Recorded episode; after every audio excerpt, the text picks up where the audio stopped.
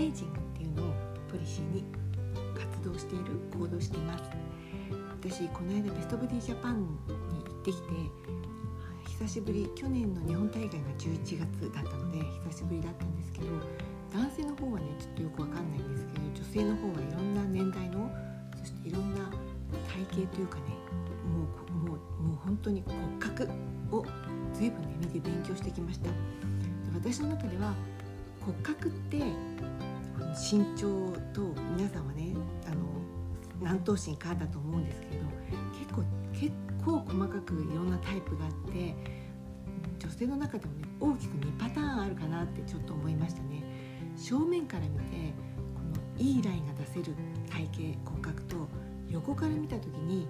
いいラインが出せる骨格ってなんかあるなと思っていてもうねこれはね持って生まれたものでうんともちろん少し背が伸びるように立つとかそれからその腰回りに筋肉をつけてヒップラインを上げるとかあるんだけれどやっぱりね持った骨格っていうのに逆らえないからなるべくその骨格を生かしたようなもの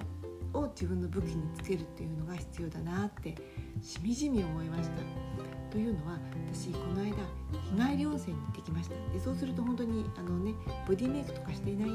普通の女性の、まあ、裸体をチラチラって見ちゃうんですね。で若い人もいるし年配の人もいるんだけどやっぱりここでもね私はもう骨格が目にいっちゃってああこの子高校すればもう抜群にいいのかなとかねすごくね羨ましく思って私はどっちかっていうとああいう大会に向かない骨格なのでもうそれ以外のところで強さを出して勝負しないとダメだなってねしみじみ思いました。でももちろんねそれでも多少のねこの骨の関節の具合とかを調節してより良い方法を目指すけれどやっぱりね生まれたままの骨格の強いさは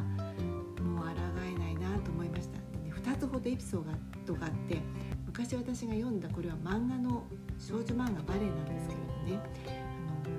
スクワその当時私が子供の頃だからもう50年近く前なんだけどその頃ねソ連のバレリーナはもう一強だったんです最強。今でこそ日本人とかいろんな方が海外のね有名なバレエ団であのプリマドーナを踊ったりして、ね、センターで踊ったりするけど本当に昔はねモスクワとっても強かったってねそのモスクワのバレエ学校って要は昔は社会主義国で国家公務員の学校なんですよ。この全部が国費で賄われているそんなエリートの学校にモスクワのバレエ学校に入るための試験が子どもの頃からあってでも子どもの頃からのその音に音を取るなんかその、えっと、本人のね資質とかもあるんだけれども母親とおばあさんの世代にわたっても体型の審査があるんですよ。つまり今すごくこの子良くても18になって急に遺伝子の関係で体型が崩れたらすごいリスクじゃないですか。だから、ね、取らない。もちろんね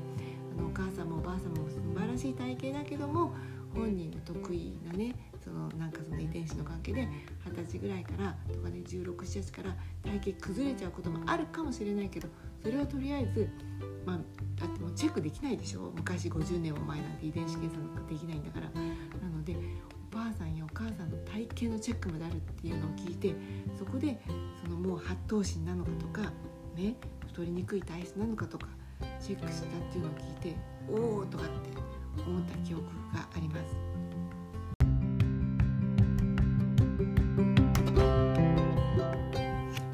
そして2つ目に思ったことはねあの今日本で JBBF っていう大会があってそれは世界大会に向ける本当に本当に筋トレの極めみたいなマッスル系のビキニコンテストがありますそれにね安井選手っていう女性の方が出ていてその方はねと20代後半でその競技始められたんですけれど出るにあたってねそのトレーナーの方がねすごいその安井さんはね、まあ、どっちかっていうともちろん綺麗なんだけどあのそんなにあの肥満とかじゃないんだけれどぽっちゃりでどうかなと思った時にやっぱりねまず骨格を見られたと思うんですよね。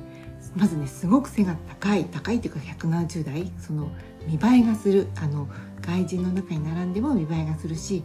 それにねそのただ普段のその生活でそのなんていうかな使っちゃいけない筋肉がついていてちょっと骨骨格いい骨格持ってるんだけどそれが十分に生かされない体型だったからまずはね確か23ヶ月思いっきりねストレッチとかそれからマッサージとかして筋肉をね緩めたんですよね。でそっからよく動けるようになってから筋トレ始めてあのつけたい筋肉とか伸ばしたい筋肉とかその強化したい筋肉とかを作って今の体を作られたって聞いています。